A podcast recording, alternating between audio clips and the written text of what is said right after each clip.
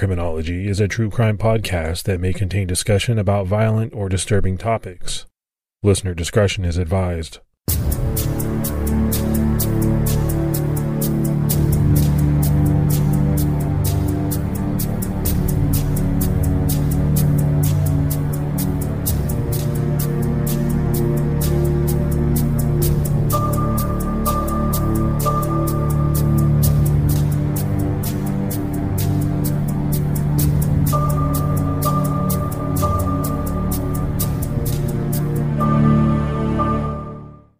Like to welcome everyone to episode 10 of Criminology, season one. This is all about the Zodiac.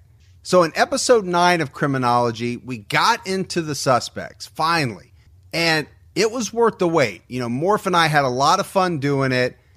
We finally got to discuss some of the big early Zodiac suspects. You know, these were the ones featured in the book Zodiac by Robert Graysmith guys like Arthur Lee Allen and Rick Marshall, who are now household names in Zodiac circles because they've been around since the beginning of the investigation. But there are a lot of interesting suspects and persons of interest, and we're going to talk about a whole bunch of them in this episode. So, reading through these Zodiac police reports, some of these men jump out for a variety of different reasons. And we're going to get into some of those names and discuss suspects developed in more recent years. But we wanted to start off following up on Robert Graysmith's book Zodiac with his sequel, Zodiac Unmasked. We're going to really load up this episode with a lot of different names, so it should be pretty interesting. You've asked to hear about a lot of different suspects, and you've also wanted longer episodes. So this is it. This one's going to have a lot of material and a lot of ground to cover. And one thing that you'll really want to do is listen to this entire episode. We've got a very cool Easter egg hidden somewhere in the episode, so you don't want to miss it. Now, in the book Zodiac, Graysmith mentioned the town of Santa Rosa and Arthur Lee Allen's connection to that town. Remember, that's where investigators conducted a search of Allen's trailer. In the sequel, Zodiac Unmasked, Graysmith finally refers to Allen using his real name. And there's another Santa Rosa man discussed in that book as possibly being connected to Allen through Santa Rosa Junior College, where Allen had taken some courses. The book doesn't refer to this man by name, it merely mentions that he was a Santa Rosa Junior College writing instructor. But that instructor's name was Fred Manalli. Fred Manalli was very fond of writing and of poetry. He wrote several letters to a variety of literary types. And when these letters that Manalli had written were examined, they revealed some eerie similarities to Zodiac's writings. Some of the word choices, phrases, spacings, and overall writing produced a lot of similarities between Manalli's writing and Zodiac's. Fred Manalli, as a literary writer, used the word shall in his writings, just as Zodiac did. Manalli used the word satirical in a letter, as did Zodiac. These similarities and coincidences between Manalli and Zodiac didn't end there. In the summer of 1969, Fred Manalli had a short story of his published titled Paradise It's a Nice Place. At around the same time, Zodiac included the line Slaves in Paradise in the first cipher he sent that August. In another short story written by Manalli entitled Strategic Withdrawal, he used the term hang by your thumbs. And in one of Zodiac's letters, he used the term hang by their thumbs. On August 25th, 1976, Fred Manalli was killed when the car he was driving swerved head on into an oncoming car. Two days later, on August 27th, in the San Francisco Chronicle, a personal ad ran which read Zodiac, your partner is in deep real estate. You're next. The Imperial Wizard can save you. Surrender to him or I'll terminate your case. R.A. The timing of this personal ad running two days after Manalli was killed just seems amazing. It sounds as if it's a signal of some sort that Manalli is dead, so this has sort of fueled speculation that there might be some sort of connection or Zodiac team that included Manalli, and possibly some other person, possibly Arthur Lee Allen. Upon his death, some very troubling drawings were found in the belongings of Manalli. And one of these drawings was believed to be one of the Santa Rosa hitchhiker murder victims. The drawings were allegedly of Kim Wendy Allen, and they depicted her in S&M scenes. The drawing closely matched the binding type of strangulation that she experienced when she was murdered. Kim Allen had been a student at Santa Rosa Junior College. And another thing that was disturbing about the drawing of Kim Allen is that Fred Manalli drew himself into the scene, but as a woman. Manalli wrote his name on this drawing as Frida. So that might seem to play into some type of latent homosexual angle. In all, there were multiple Santa Rosa hitchhiker victims attached to the Santa Rosa Junior College that Manalli worked at. If you remember from our discussion of Arthur Lee Allen, Santa Rosa police were trying to look into him as a suspect in those murders, but they couldn't link Allen to those murders. And here in Zodiac Unmasked, author Robert Graysmith tried to indicate a possible connection between Allen and Manalli. But there's no evidence that Manalli and Arthur Lee Allen even knew each other. And while Fred Manalli can't be confirmed to be connected to Arthur Lee Allen or the Zodiac case, he is a person of interest in the Santa Rosa hitchhiker murders. And it turns out Manalli knew he was a suspect. He wrote the following in a letter to a friend in January of 1973. So, what else is new? Many distractions, living in SF again, pleasant studio in a Victorian mansion on Ashbury Hill, and the price is right. I'll be going to state again next semester on the GI Bill. I left Santa Rosa under a cloud of paranoia. The cops questioned me at length about the murder of a former student, female.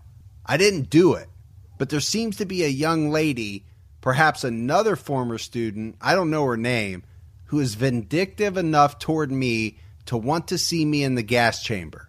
Maybe I gave her a D. So it seems that there's a lot of interesting things that line up with Manalli on paper in relation to the Zodiac.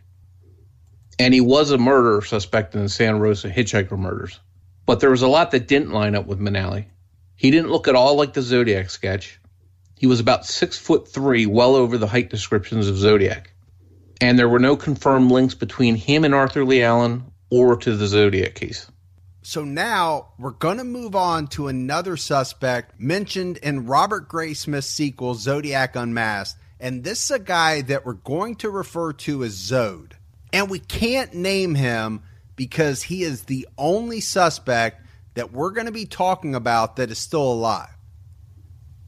Here's an excerpt from Zodiac Unmasked, which was published in 2002. In 1964, Arthur Lee Allen taught at Watsonville, north of Salinas, and heard a strange story.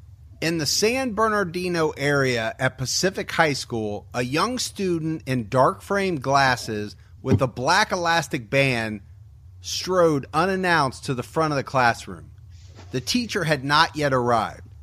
In very large letters, he wrote Zodiac on the blackboard, said a student there, along with a few code like symbols I cannot recall. So that was just the tip of the iceberg with the suspect that would become known as Zode. In 1994, eight years before this was published in Zodiac Unmasked, an odd message popped up on an old alt true crime group message board. The message was regarding Zode, and the anonymous author claimed that he or she was a schoolmate of Zode, and they had some pretty interesting things to say about him. The post read in part It is with great reluctance that I post this article, rewritten from a note I wrote in 1985 and sent to several police departments and to the author of Zodiac, all of whom ignored it. I am still concerned for my personal safety and for the possibility that this may not be taken seriously Hence, I must remain anonymous. I attended Pacific High School in San Bernardino, California, and graduated there in 1964. Among the students at that time was one the other kids called Big Bad Zode. They called him that because he was puny, weird, and called himself Zodiac. Zode was an extremely odd person. He was seriously disturbed, angry, and violent. He was teased mercilessly and often threatened the students that someday he would kill them all and that someday he would be a famous person. A typical scene Hey Zode, are you going to kill us all? You are so stupid. Someday I will be famous and you will all be dead. Oh, yeah? How are you going to do it? You'll find out, and they'll never catch me. And then when I finally die, you'll all be my slaves. Zode referred to himself as Zodiac, wrote Zodiac on classroom chalkboards, and told everyone to remember that name. He said that his victims would become his slaves in the afterlife. He resembled the televised police composite sketch of the San Francisco Night Stalker. He was highly intelligent, made a point of telling everyone how stupid they were, and achieved high scores on the SAT, a fact that one would not have suspected given his odd behavior, dress, and handwriting. He flapped his arms around the schoolyard and cawed like a chicken, and masturbated in the urinals. He preferred to use wide, soft pencils and printed rather than wrote in a childish scrawl. The handwriting found on the desk at San Bernardino Valley College closely resembled that of Zode, which I saw once in a paper he wrote about one of the girls in the class, and which outraged the instructor to the point of threatening him that if he ever wrote anything like that again, he was going to call the police. Several other teachers were similarly outraged at the content of his manuscripts, though they never revealed them to the classes. Given his disturbed personality, Zode probably should not have attended public school. In fact, there was speculation that his parents held some sort of powerful political influence and thus were able to keep him in the school. The investigators in charge of the Zodiac investigation in San Francisco at the time received this information, and within a few weeks, the Zodiac crime ceased. Zode was short of stature and may have had a hunchback. He wore thick glasses, dressed in dark clothing, had dark curly or wavy hair, and may have been from the Middle East. His picture may not have been included in the high school annual at his request. However, Zode was well known to the students, particularly members of the Key Club and Student Council. It is certain that his instructors would not have forgotten him. In 1964, Pacific High School graduated over 1,200 seniors, the largest class in California history. Given Zode's blatant nature, it is surprising that his connection to Zodiac was never made public. It seems that he was right in his assessment of our stupidity. Certainly, Zode struck a blow against the society that persecuted him. That was an extremely detailed account of Zode that was shared by this anonymous poster. You know, so here's a young man in 1964 at Pacific High School in San Bernardino, California, that is calling himself Zodiac, saying he would kill people and that they would then become his slaves. This is almost five years before the first confirmed Zodiac murders. And if you remember a few episodes back, we told you about a young female student that sent a letter to the Riverside Press Enterprise regarding the murder of Cheri Jo Bates. The letter writer was a young woman named Patricia Hotz, and her letter thought that it might be more worthwhile to hear about the boy turned killer than to hear about Cheri Jo Bates herself. It turns out that Patricia Hotz graduated from Pacific High School in 1964 alongside Zode. So I think, Mike, what Zode reportedly said back in 1964 before the Zodiac murders ever happened is pretty reminiscent of the accusations by Don Cheney of Arthur Lee Allen. Like Allen supposedly laying out his plans to kill people and mail letters to police in advance of the first Zodiac attack. Zode was in a similar situation here.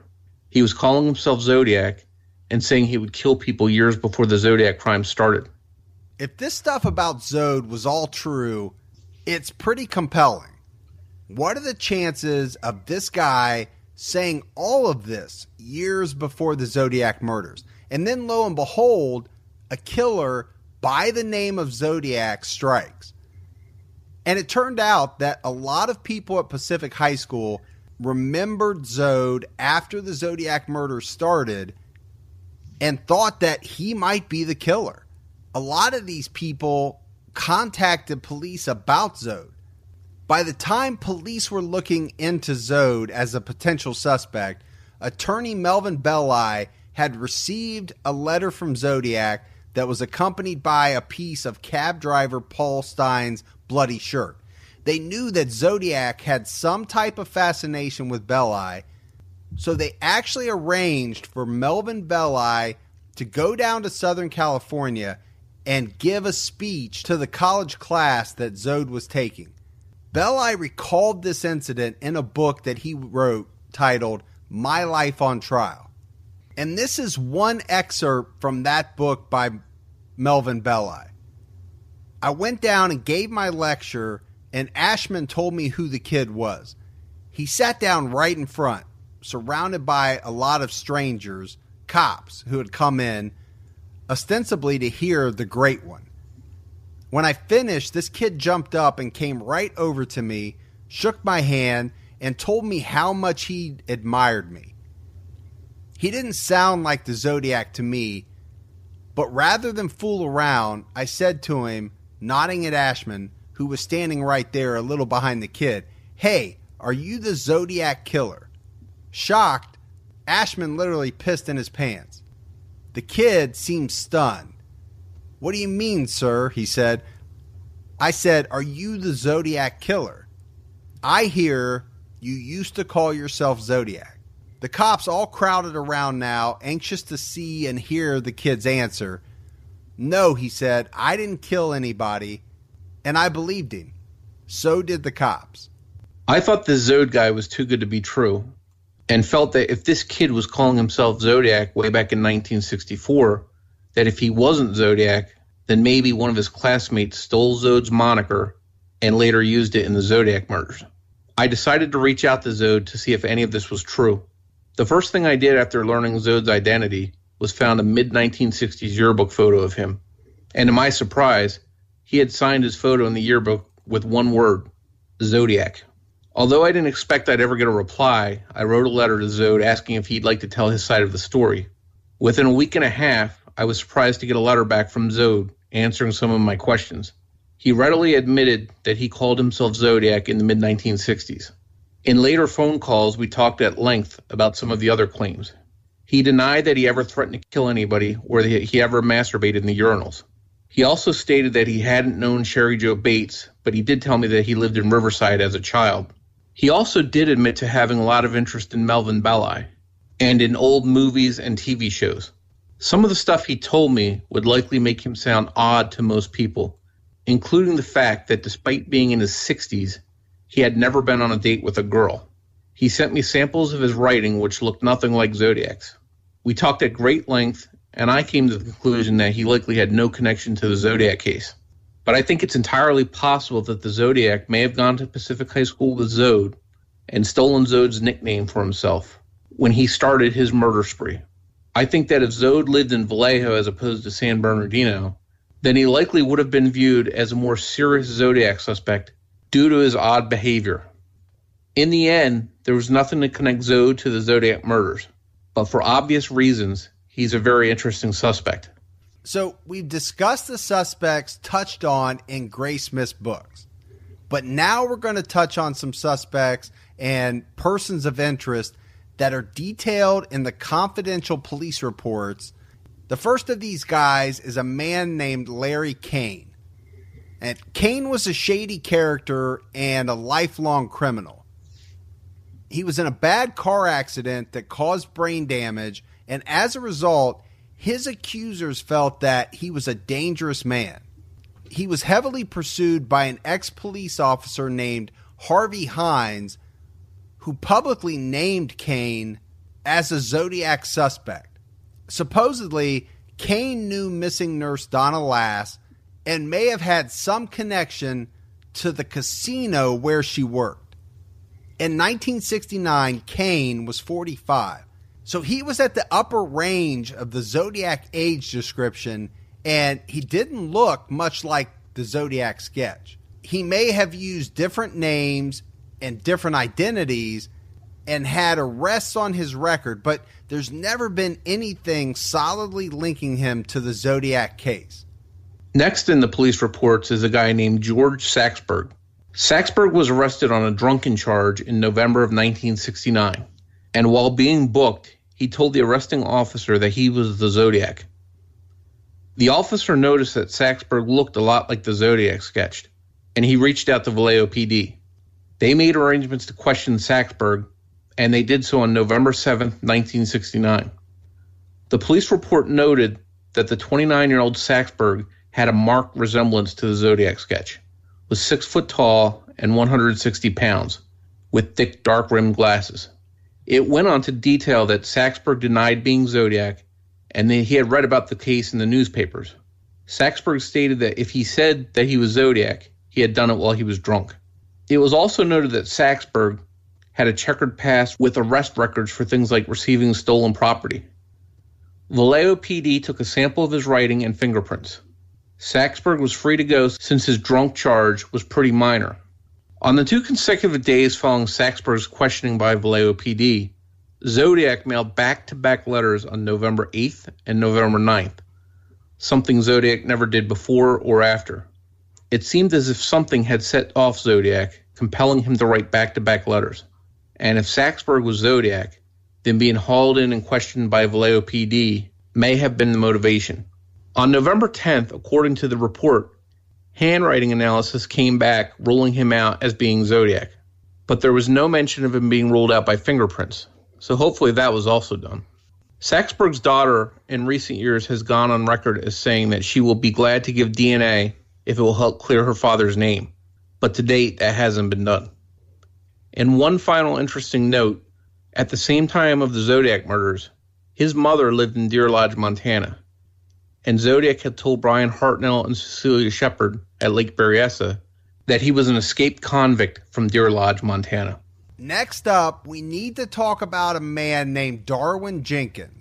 In 1968, when Zodiac's first confirmed attack happened on Lake Herman Road, Jenkins had just turned 39 years old. He was a heavy set guy with glasses. And what made Darwin Jenkins so interesting was what was detailed about a crime he had committed in this November 1969 newspaper article mentioning him, although not by name.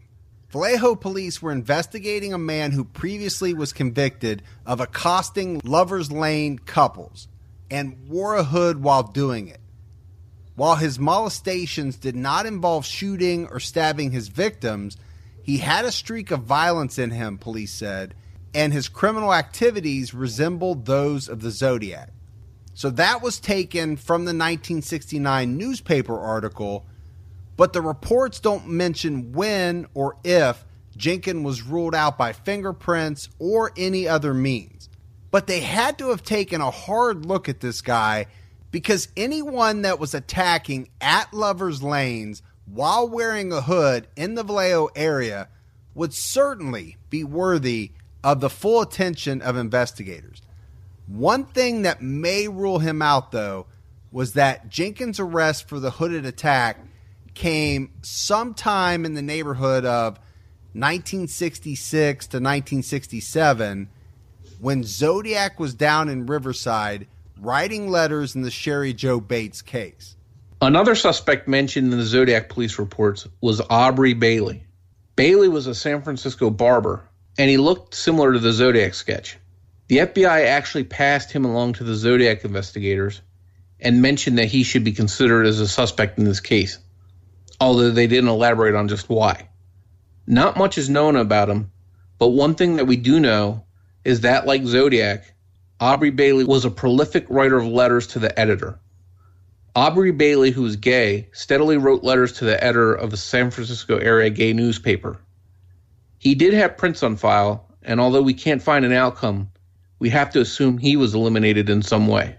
Another interesting suspect mentioned in the reports was a man named Griffin Raymond Franklin. Franklin had been in the Air Force, but had to leave after a mental illness he was suffering from came to light. He had spent time in a mental hospital in Napa County, but would come home for weekends to live with his parents. And on the weekend of the Lake Berryessa attack, he was out of the hospital. It wasn't long before police were given his name to check out. Franklin's parents provided an alibi for him, and he was apparently ruled out. But the hospitalization for mental illness was something that police were highly considering when looking into Zodiac suspects. One suspect with a history of mental illness is a guy that has gotten a lot of attention in recent years, and that's a guy named Ross Sullivan. And his background is pretty interesting. In the mid 1970s, a Vallejo Times reporter named Dave Peterson had been digging into his own suspects when he found information on Ross Sullivan that he felt was worth sending to SFPD Inspector Dave Toschi, as mentioned in this memo to Toschi dated March 19, 1977. It read in part Have you heard anything from Bud Kelly in Riverside or talked to him about a fingerprint comparison of Ross Sullivan and Zodiac's cab prints? Perhaps it's too early. Please let me know when you get the scoop on Ross Sullivan's prints. Dave Peterson was interested in Sullivan as a suspect after he had contacted the Riverside College Library in the mid 1970s. He wanted to see if anybody that worked in the library could shed light on the Bates murder and find any possible connections to the Zodiac case. And when Peterson contacted the library staff to see what he could find out, the librarians had their own favorite suspect in the murder of Cheri Jo Bates and they were only too happy to share it with Peterson in the form of a very long and detailed letter.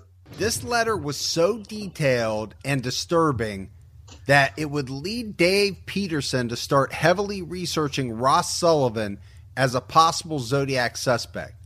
The letter to Peterson read So, you can't forget the Cheri Jo Bates murder either.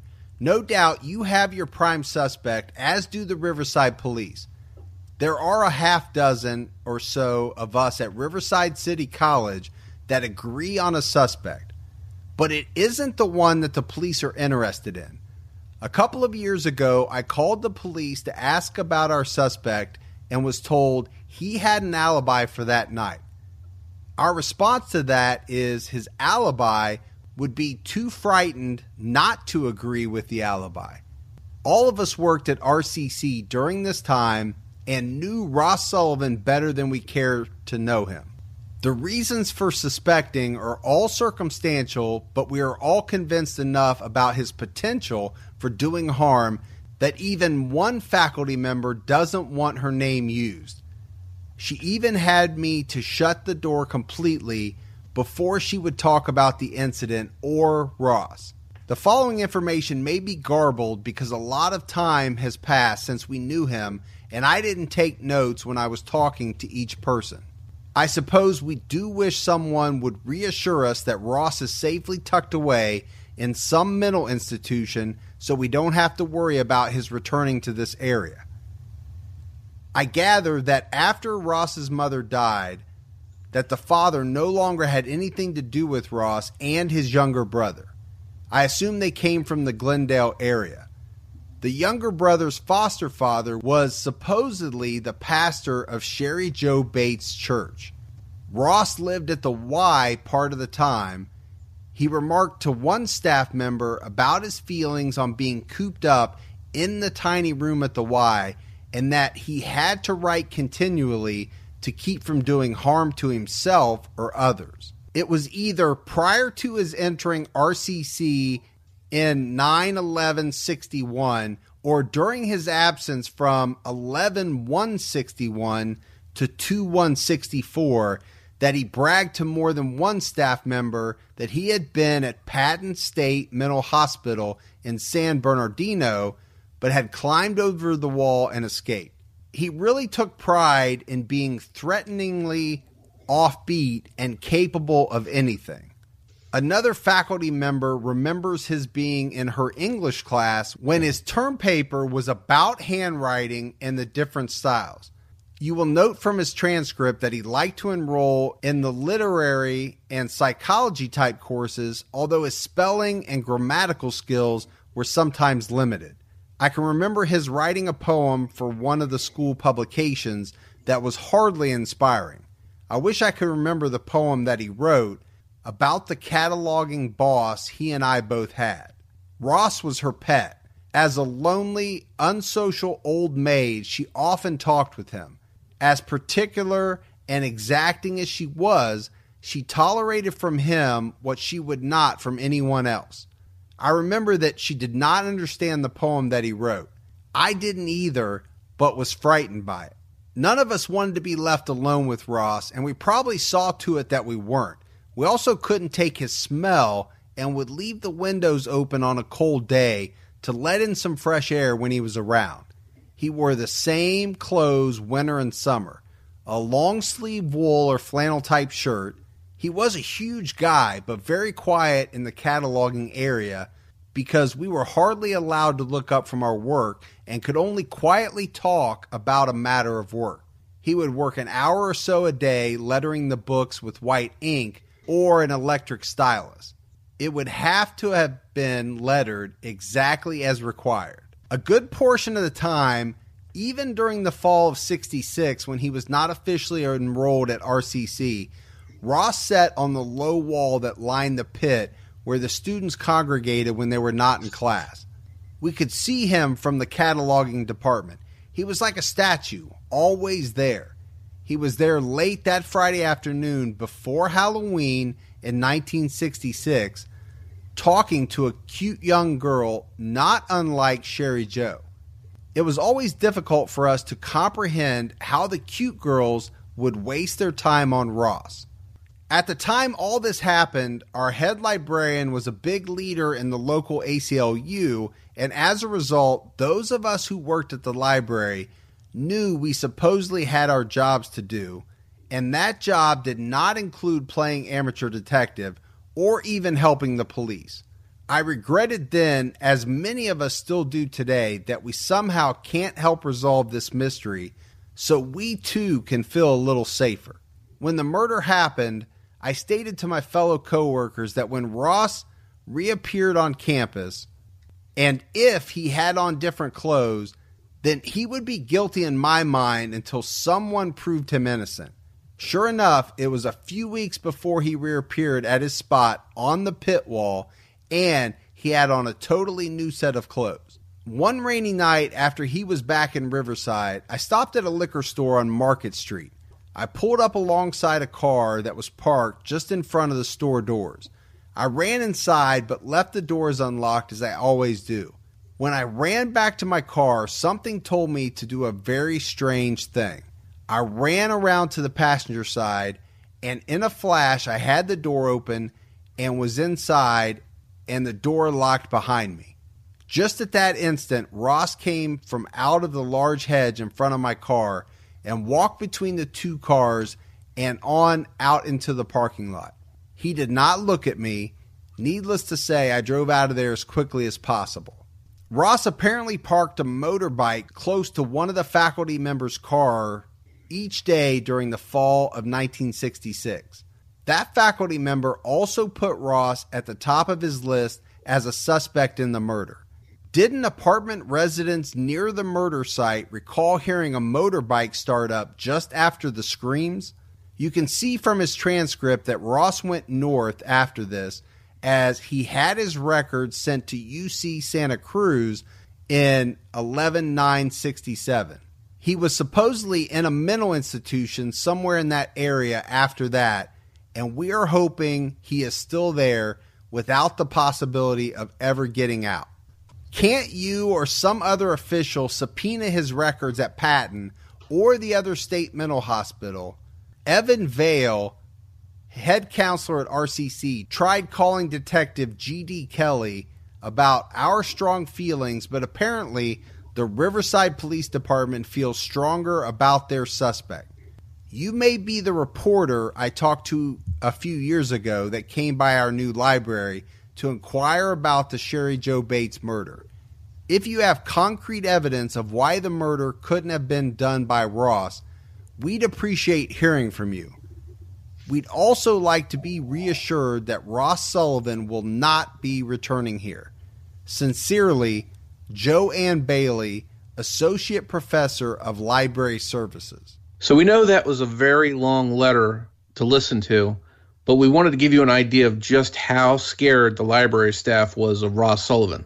Dave Peterson was able to verify that Ross Sullivan had indeed moved up to Santa Cruz in 1967, and he found an arrest for Ross Sullivan in 1968. Sullivan, after having a bout of mental illness, was arrested and put in Santa Cruz area hospital for 72 hours for evaluation after he trapped the man in a phone booth. After Peterson's letter to Toschi, we don't know what else Peterson found regarding Sullivan or if Toschi was ever able to get Sullivan's prints looked at. In early 2014, a tipster came forward with information about Ross Sullivan that would reignite the quest to find out more about him. This tipster was a good friend of Ross's brother, Tim Sullivan. And as it turns out, Tim Sullivan wound up marrying a woman named Bonnie Bartlett, who had been good friends with Cheri Jo Bates. Tim and Bonnie Sullivan moved from Riverside to the San Francisco Bay Area before heading to Canada to avoid Tim being dragged into the Vietnam War. This tipster also revealed that Ross Sullivan bounced between San Francisco and Santa Cruz.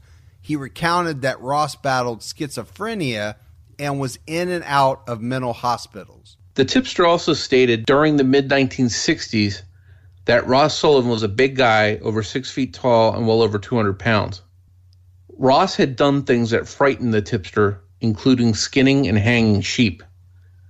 Sometime in the late 1970s, the tipster met up with Tim Sullivan and found out that Ross had died in 1977. Tim confided to the tipster that he felt that his brother Ross was the Zodiac. The info provided by this tipster enabled online researchers to track down material about Ross and this included photographs. And there's no other way to say it other than Ross Sullivan is the spitting image of the Zodiac sketch put out after the murder of Paul Stine, right down to the widow's peak hairline. So there's some really compelling stuff about Sullivan that makes him a very interesting suspect. He's a dead ringer for the sketch. He's connected to the Riverside Library where Cheri Jo Bates was murdered. In fact, he's the only Zodiac suspect that has ever been placed in that library where Zodiac's writing was discovered. But there are some things that may rule out Ross Sullivan as being Zodiac. Because although Ross matched the sketch, he was a solid guy, probably over 200 pounds, but he was also about six foot two and most of the descriptions of Zodiac put him under six foot tall. Research has also failed to connect Ross Sullivan to the town of Vallejo during the Zodiac murders. We know he was in Santa Cruz in 1968 because of his arrest there and because of an eyewitness that came forward detailing a run in he had with Ross in Santa Cruz around the same time. We also know that Sullivan died in Santa Cruz in 1977, and on the death report, it mentioned that Sullivan was a Santa Cruz resident for three years, so back to 1974, which coincidentally is the last year Zodiac mailed a confirmed letter. There's nothing in between 1968 and 1974 for Ross Sullivan as to his whereabouts, and that time period is the same time period Zodiac was killing and writing letters. Ross Sullivan's brother Tim died of cancer shortly after he revealed to the tipster that he suspected his own brother of being the Zodiac. So we've never been able to learn any further details about why it was that Tim suspected Ross of being the Zodiac. But one thing's for sure the information about Ross Sullivan has led to a lot of online investigation of him in recent years. Another suspect who has been heavily investigated by online Zodiac researchers in recent years is a man named Richard Gaikowski. Richard Gaikowski had been a newspaper reporter and from 1969 to 1971 was involved with a sort of hippie anti establishment pro violence newspaper in San Francisco called Good Times. Gaikowski came on the police radar when a friend of his started to suspect that he might be the Zodiac, and he came forward to police with his suspicions. Gaikowski has been a favorite suspect of Tom Voigt, who runs ZodiacKiller.com Tom, along with a bunch of others who think Gaikowski could have been Zodiac, have put a lot of time and resources into proving their theory. And there are a lot of interesting things that come up when looking at Richard Gaikowski. One thing that jumps out right away was the seemingly mirroring timeline of Gaikowski's movements with Zodiac victim Darlene Ferrin. She got married in 1966 and moved with her husband to Albany, New York, where her husband wound up working for a short time at the Albany Times Union. Gaikowski moved to Albany, New York from his home in Martinez, California, and started working in the same building as Ferrin's husband at the rival Albany Knickerbocker newspaper. However, both Ferrin and her husband, as well as Gaikowski, all moved back to the San Francisco Bay Area before the Zodiac murders started. In July of 1969, Darlene Ferrin was murdered by Zodiac, and four years later, in 1973, the Albany Times Union paper in New York received a threatening letter and cipher that was possibly mailed by the Zodiac.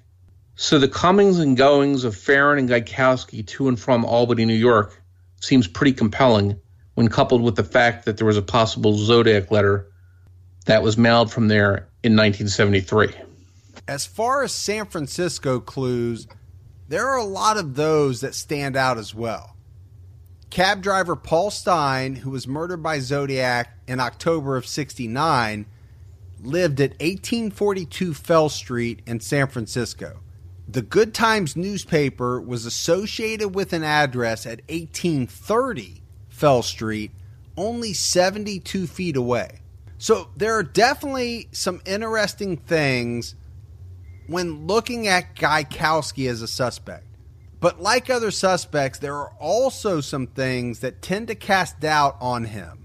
One of those things is that handwriting apparently didn't match between Gaikowski and Zodiac.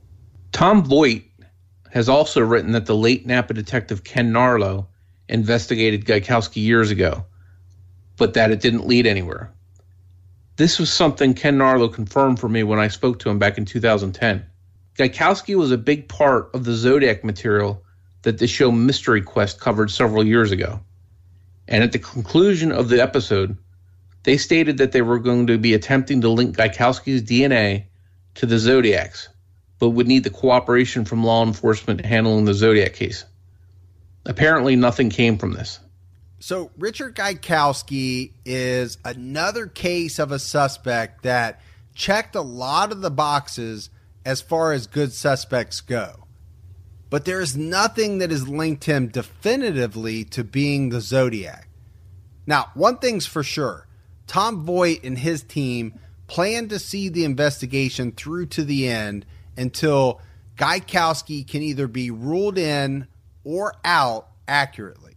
Tom Voigt will be joining us on an upcoming episode to discuss his experiences with this case and the crazy and compelling stuff that he's experienced over the last 20 plus years of his Zodiac research. So here's a little audio clip of Richard Gaikowski talking. We just thought it'd be interesting for you to be able to hear his voice. He's a cop. I mean, I haven't thought much about it because I've never been that interested in it. But that's the only way he could elude it so long. But I mean, I you know, it's one of those things I never think about much. I never paid much attention to when it's happening, and I don't. Um, you know, it's one of those areas of life that doesn't hold much interest to me. But you know, I know it's fascinating for a lot of people. We wanted to sneak in a group of guys that, as a whole, are a pretty interesting bunch, and we're going to call them the Deer Lodge Gang. These consisted of a group of men that were serving time together at Deer Lodge Prison in Deer Lodge, Montana. And as we've said a few times, Deer Lodge Prison was mentioned by Zodiac at Lake Berryessa. The group consisted of Donald Buyak, Frank Dryman, aka Frank Valentine, and Edward Wayne Edwards. The last guy is a guy that many of you may have heard of because he was a pretty well known criminal associated or linked with crimes all over the U.S. Donald Lee Buyak was serving time for the murder of a police officer in Montana. He was paroled literally two days before the first confirmed Zodiac murders on Lake Herman Road. Later, he would have many of his letters to the editor of a newspaper in Montana published. His cohort, Dryman, aka Valentine, was also at Deer Lodge Prison, but was paroled in 1969 after the Zodiac crimes had begun. Upon his parole, he went to live with family in Napa County, where Zodiac struck at Lake Berryessa. Edwards was in Deer Lodge Prison for robbery, when he got out of Deer Lodge, he wound up in Northern California as well. Edward was a suspect in multiple states in murders of couples parked on lovers' lanes. But in most of these cases, there was no physical evidence to link him to the crimes. After his release, Edwards wrote a book about his time as a criminal. The book released in 1972 was called Metamorphosis of a Criminal. In this book, Edwards claimed that he had done time with a prisoner at Deer Lodge that said the people that he killed would become his slaves. Edwards didn't mention this fellow prisoner by name, but if it was true, it was pretty compelling. The three man Deer Lodge gang has it all.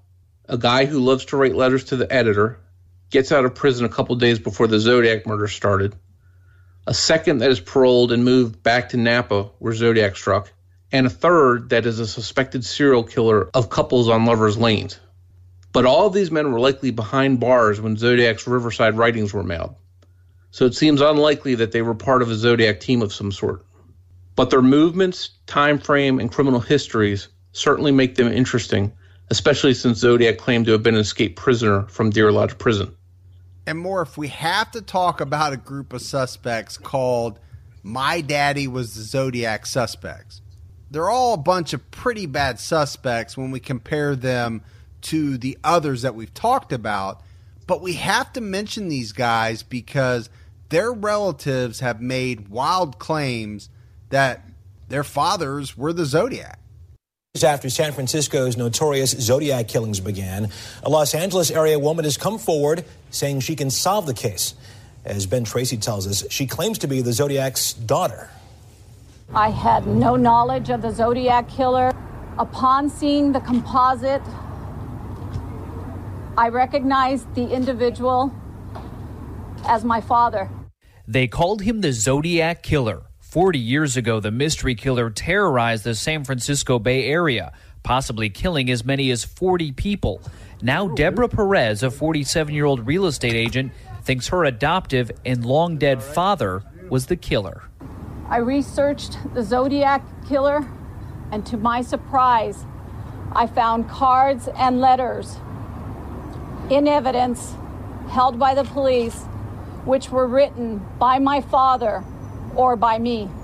Perez says her father took her along on some of his killings. I would hear shots and he would state that they were firecrackers. She was just seven at the time. All I wanted to do was help my dad. Kept telling me he was sick, that he had killed many, many people. He would bring back souvenirs, like glasses he took from a cab driver he killed. I have those glasses. Police say they'll investigate. That was a woman named Deborah Perez who claimed that her stepfather, Guy Ward Hendrickson, was the Zodiac, and they had actually taken her along on some of the attacks. She also claims that he even had her write the Zodiac letters. It turned out that this went nowhere real fast, and we're only mentioning Hendrickson here as a suspect loosely. Police quickly ruled out Hendrickson as Zodiac. In fact, during the Zodiac murders, he lived more than six hours away in Southern California. We can't speak as to what the motives are for somebody like Deborah Perez coming forward to accuse her stepfather of being Zodiac, but she isn't alone. The next guy on the list is a man by the name of Jack Tarrance. And Tarrance was a guy that was turned in as a suspect by his stepson, Dennis Kaufman, over a decade ago. Kaufman actually got a pretty good amount of media attention over the years regarding his accusations, but a lot of it has been for the wrong reasons. Some have accused him as going as far as to fabricate evidence, including a hood that he supposedly found hidden in a speaker that he has claimed might be the one used by Zodiac at Lake Berryessa. He also commissioned a questioned docs examiner to examine Jack's writing, and that examiner concluded that Tarrance's writing matched Zodiac. But their findings have been doubted for various reasons. So, overall, Jack Tarrance has been widely dismissed as a suspect in the Zodiac case. He had a background in the military, and he had come from the Texas area close to where the Phantom killer struck near Texarkana. It's been alleged that Tarrance was inspired by the Texarkana Phantom, and some people have insinuated that Tarrance may have even been the Phantom. But there's nothing to link Tarrance to the Phantom or Zodiac murders. And although Tarrance looks similar to the Zodiac sketch, that's about the end of it as far as he goes as a suspect. and more. If you know, I'm also fascinated by the Texarkana Phantom. You know, Gibby and I did a two parter on that on our True Crime All the Time Unsolved podcast. It, it's just another fascinating unsolved case. And now we get to retired detective and author Steve Hodel. He has accused his father of not only being the Zodiac killer, but also of being the murderer of the Black Dahlia as well. His accusations of his father, George Hodel, are very well documented. But Hodel was born in 1907, which would have made him 62 when Zodiac was witnessed leaving the cab in San Francisco after murdering Paul Stine. And as we talked about, Zodiac was described as being mid 40s tops. So you have to do the math. And when you do, you see where we're going here. Really, not much to this guy, George Hodel, as a viable Zodiac suspect. One guy that's really stood out in recent years, being mentioned as a Zodiac suspect, is a guy named Earl Van Best Jr. And that's because his biological son claimed in a book released in 2014 that Van Best was the Zodiac. The book's title is The Most Dangerous Animal of All Searching for My Father and Finding the Zodiac Killer. Earl Van Best Jr.'s biological son, Gary Stewart, is the author of this book. And it's a pretty interesting story. His father, Earl Van Best, had run off with Stewart's underage mom from the San Francisco Bay Area. Earl Van Best was an adult, so the relationship between Stewart's mother and Van Best wasn't legal. While on the run, Stewart was conceived, and after being born, was put up for adoption. Eventually, the law caught up with Earl Van Best, and his legal trouble started for the inappropriate relationship. San Francisco reporter Paul Avery actually had written a series of articles about the case that made headlines and was dubbed the ice cream romance. It was after searching for his birth father that Stewart started to believe that Earl Van Best was the Zodiac. There's a lot of speculation and reasoning that was done to somehow connect Van Best to the Zodiac case, but there's not much to it. He had the general look of the Zodiac sketch, as thousands of men in California did short hair and glasses. But he was very thin and very light. I mean, we're talking somebody that was maybe 150 pounds, whereas Zodiac was described as stocky and well over 200 pounds. Van Best was the complete opposite.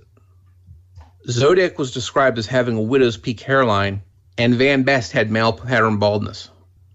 For purposes of the book, Stewart obtained the services of a question documents examiner to strengthen the case against his father. Using samples of handwriting from marriage paperwork from the wedding of Van Best and his underage bride, this examiner came to the conclusion that the writing in question matched the Zodiac's writing. But it was discovered that the writing in question that this examiner linked to Zodiac wasn't even writing belonging to Earl Van Best Jr. It was the writing from the Reverend who performed the ceremony and filled out his part of the paperwork. Van Best was quickly written off as a suspect by many in the Zodiac community. Stewart has publicly made claims that the SFPD has tried to cover up Van Best being connected to the Zodiac case. In an odd twist, Stewart's birth mother, as an adult, went on to marry an SFPD detective. And this was one part of the cover up theory. The bottom line is that Earl Van Best Jr. falls short as a serious suspect. But Stewart has gotten a lot of attention about his book and father due to having a major publishing company and an aggressive media campaign. And that's allowed him to bring his claims to a broader audience. Not long after the book was published, Stewart's birth mother contacted me at my website, zodiackillersite.com, and basically said that much of what was written in the book was fiction. Although the story about Stewart's birth parents was an interesting one, Van Best as the Zodiac Killer doesn't seem to hold weight. And it's not just people accusing their fathers of being Zodiac. People over the years have accused their siblings and their friends. In 2014, a man named Randy Kinney made headlines when he came out that a friend of his confessed to him that he was the Zodiac. Kinney claimed that this friend, Lewis Myers, who died in 2002, had confessed to being the Zodiac just before he died. Myers was only 17 years old when Zodiac started killing in 1968, and we know that Zodiac was described at the very low end of the age range as being in his mid 20s. And Lewis Myers did not look like the Zodiac sketch. So, in the end, police looked into it, but pretty quickly wrote Myers off as a suspect. So, we see a pattern emerging here people coming forward and claiming that their father, their sibling, or their friend was the infamous Zodiac killer. The police have to look into these claims, they have to do their jobs, but police have been able to write these claims off as baseless in very short order. So, whether intentional or not, these wild claims have allowed these accusers to have their 15 minutes of fame, and who knows, maybe some of these accusers actually really believe what they're claiming. But all of these claims have proven fruitless. So there's a ton of other suspects out there mentioned across the net and in the police reports, but we just don't have time to cover all of them. If you Google Zodiac suspects, you might come across Bruce Davis, who was henchman for the Manson family, or even the Unabomber Ted Kaczynski, or you might find a rich businessman from San Francisco referred to as Mr. X. There's a suspect around every corner, good ones and bad. All right, Morph, that is it for episode 10 of Criminology, part two of the Zodiac case suspects. And we hope that everybody enjoyed it, and hopefully you found some suspects that really piqued your interest. If you like the show, make sure you go out, subscribe, rate and review us on iTunes or your favorite Android app. Just remember, you can always find us on social media. We're on Twitter at Criminology Pod. And you can also get news and updates about criminology on our Facebook page by searching for Criminology Podcast. If you want to join our Facebook discussion group to talk about the case or the podcast, then search for Criminology Podcast Discussion and Fans. And remember, we're doing a wrap up show at the end of the season where we answer your questions and share your theories. So be sure to email or leave a voicemail. You can contact us by emailing criminologypodcast at gmail.com or you can leave us a voicemail at 661 77 Crime. And before we go, we'd like to leave you with a promo for our friend Cambo's show, the true crime podcast called True Crime Island. Cambo is awesome. He has an awesome show. So take a listen. We think you'll really enjoy it. Do you get mad when listening to true crime? Well, so do I. If you want a weekly true crime podcast that says what you're thinking, then grab a beer and pull up a deck chair. This is Cambo from True Crime Island, another true crime podcast, and maintain the rage with me. Visit truecrimeisland.com where you can download or stream each episode, plus there's links to iTunes and social media. Don't forget to delete your browser history. This is True Crime Island. And also, let us know if you found that Easter egg. It's a good one.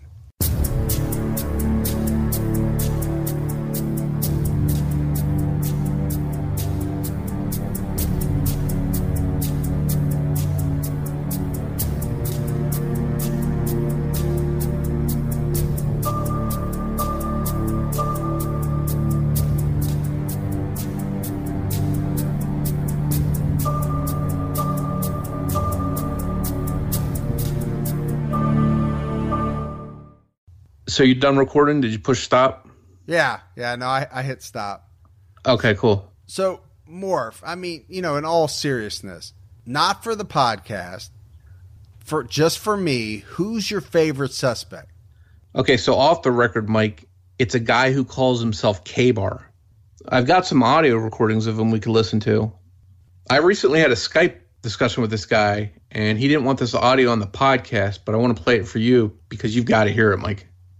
Well, it was terrifying. You know, I mean, that's some scary stuff to put your family through. I mean, you can imagine the public outcry and, you know, the think that your family thought could that be? So, what makes it really bad is I was only two years old when the first Zodiac murder occurred. So, how people think that I could be the Zodiac killer, that's beyond me. I believe a lot of it comes down from the perspective of the public with my unbelievable proficiency with my K bar. So I know I get associated with a lot of murders because of my travel, because of my K bar, other unique abilities of mine. But I'm not sure how I could be associated to this one since it was in California and I was only two years old. And the K bar would be about the same height as I was as a two year old. Just putting that out there. So once and for all, I'd just like to get it cleared and get a lot of these zodiac researchers,